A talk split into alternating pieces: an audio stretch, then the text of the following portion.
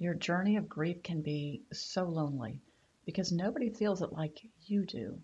Every relationship is unique, and though others can be sad with you, they won't feel exactly what you do. You have to walk it out, and no one else can do it for you. However, the support of family and friends and other grief resources is invaluable. But what resource is best for you, and how do you know it will help? Today and next week, we're going to talk about many different kinds of support from your friends to seeking out counseling and which are needed when. Hey, friend. Welcome to the Grief to Great Day podcast. Do you feel like you're going crazy? Is the shower the only place for you to really cry? Are you surrounded by people, but you still feel all alone? Do you want to be the you you were before your loved one died? But you have no idea how to get there? I'm Stef Cabanis, Southern by choice, wife, turtle triathlete, Jesus follower, and fellow traveler in the journey of grief.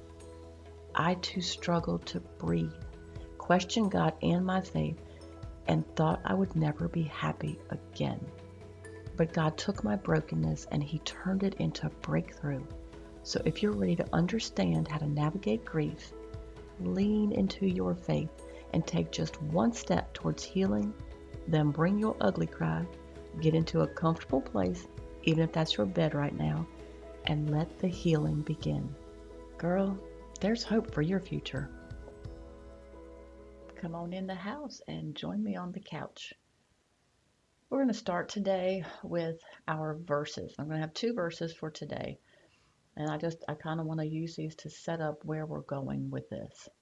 The first verse is Proverbs 15:4, and it says, "Gentle words bring life and health. A deceitful tongue crushes the spirit."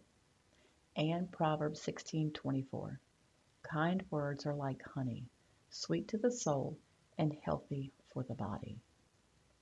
You know, the weather is getting warmer and spring is making its way to eastern North Carolina. It's the time when the dandelions begin showing their yellow flowers and you can't decide if you need to get rid of them or just let them be. Monica died in September.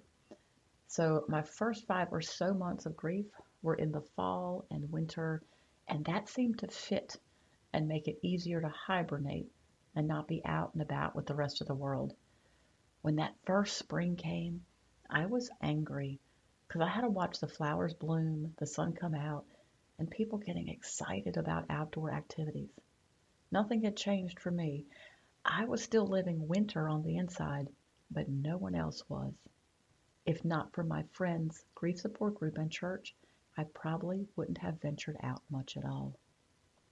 This journey of grief can be incredibly isolating because no one gets it and you feel alone.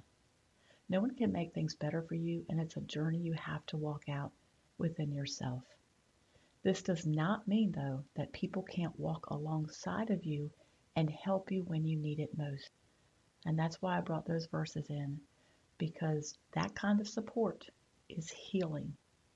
I'm going to jump back to a little history here. I grew up in a rural area of Maryland. We had creeks and fields and tobacco farms that just begged for us to climb through them. There were horse farms, rolling hills, and white fences. It was the perfect picture. We had four seasons and snow every winter and my friend across one of those fields had a wonderful hill for us to sled down. And though we were rural, we were no more than 45 minutes from both Annapolis and DC. Washington, D.C., that is. I loved where I grew up, but not how I grew up. Within our family, there was a lot of fighting and a mother who had mental health issues. So there was constant negativity, manipulation, and fear. She was actually the reason I moved away to come here to North Carolina when I was just 22 years old. My dad and I were close, but he died just nine years after I left home. From the time I can remember, though, I was never without incredible friends and their families. I look back and I see how blessed I was that God provided me with this depth of love within my friendships that I lacked within my family. He showed His love through them every day of my life. Jeff, my husband, has his family who he is incredibly close to, but he has fewer close friends. My situation is the reverse. I have my aunt, who is more like a mom, and I have a good number of friends. So one day Jeff said that what I had was framily, friends who were as close and as important as family. Framily.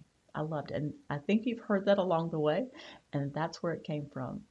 I thought he was genius to come up with the term, but apparently it was already a word. Anyway, when Monica died, there were four people that surrounded me with everything I needed to get through. They even agreed and are a part of the six week It's Grief You're Not Crazy online support program on grieftogreatday.com. They are incredible Christian women who were there for me and want to be there for you too. And what I had in them, I had a listener, a nudger, a pusher, and a faith foundation sister. I didn't always want what my friends offered, but in God's wisdom, He knew what I needed and how I needed the help. April, the listener, had the patience of Job. She heard more than anyone else of my endless questions like how long? Why did God allow this? Why did Monica have to suffer like that? Why wasn't she healed with such faith? And on and on and on. I don't know if I have the patience God blessed her with because I got on my own nerves with all the questions. She would ask me a few important questions instead of telling me how I should feel or what I should do. And she always told me that it would get better. Next is Ayako, the nudger. she would listen and also ask questions to help me think through what I was saying, but in addition, she provided a gentle nudge in some more action oriented steps, like walking and paying attention to my health. And then she would share with me other people's stories through their grief and ask if I could help those that she met who were grieving. Third, Trish, the pusher.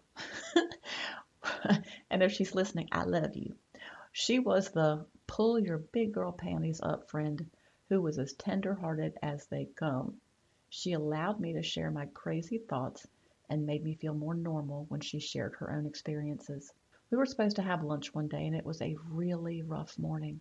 I think you're familiar with the kind of morning that I'm talking about. You can't stop crying, and you can't seem to pull yourself together.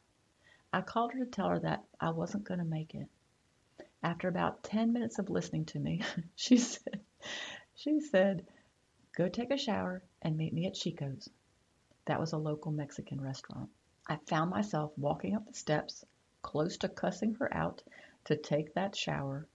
I remember crying on the way to the restaurant, crying in the restaurant, and yet feeling so much better when leaving the restaurant. Lastly is Ernie, or Miss Ernestine. She is the Faith Foundation sister. She is the one who quoted scripture and who shared her difficult grief experience, but in terms that were less emotional and more faith focused. She spoke about what God was doing and how He was still in control through all of it. And while she acknowledged how hard it was and what it may feel like, she always pointed me to God and the Bible. To God be the glory. That's one of her favorite things to say, and she means it with everything inside of her. In episodes 8 and 9, we talked about your identity and learning who you are now versus who you were before. Well, part of your new identity is deciding what kind of help you need and what kind of help you're going to get. Do you need just a nudger or do you need a full on pusher? do you have friends like that? Those that you can reach out to? Look, you can walk this road of grief alone, but let me tell you, it'll be harder and it'll take longer. God made us to be in relationships, to carry each other's burdens, to hold each other's hands through the worst of moments, and to share each other's victories. Please don't think that you'll be a burden or that's going to be too much for a family member or a good friend because they probably just want to know how to help you. And don't let your pride get in the way either. Your first journey works, the work of your journey, is to think about and decide what kind of help you need. You'll know this when you think about who you want in your corner.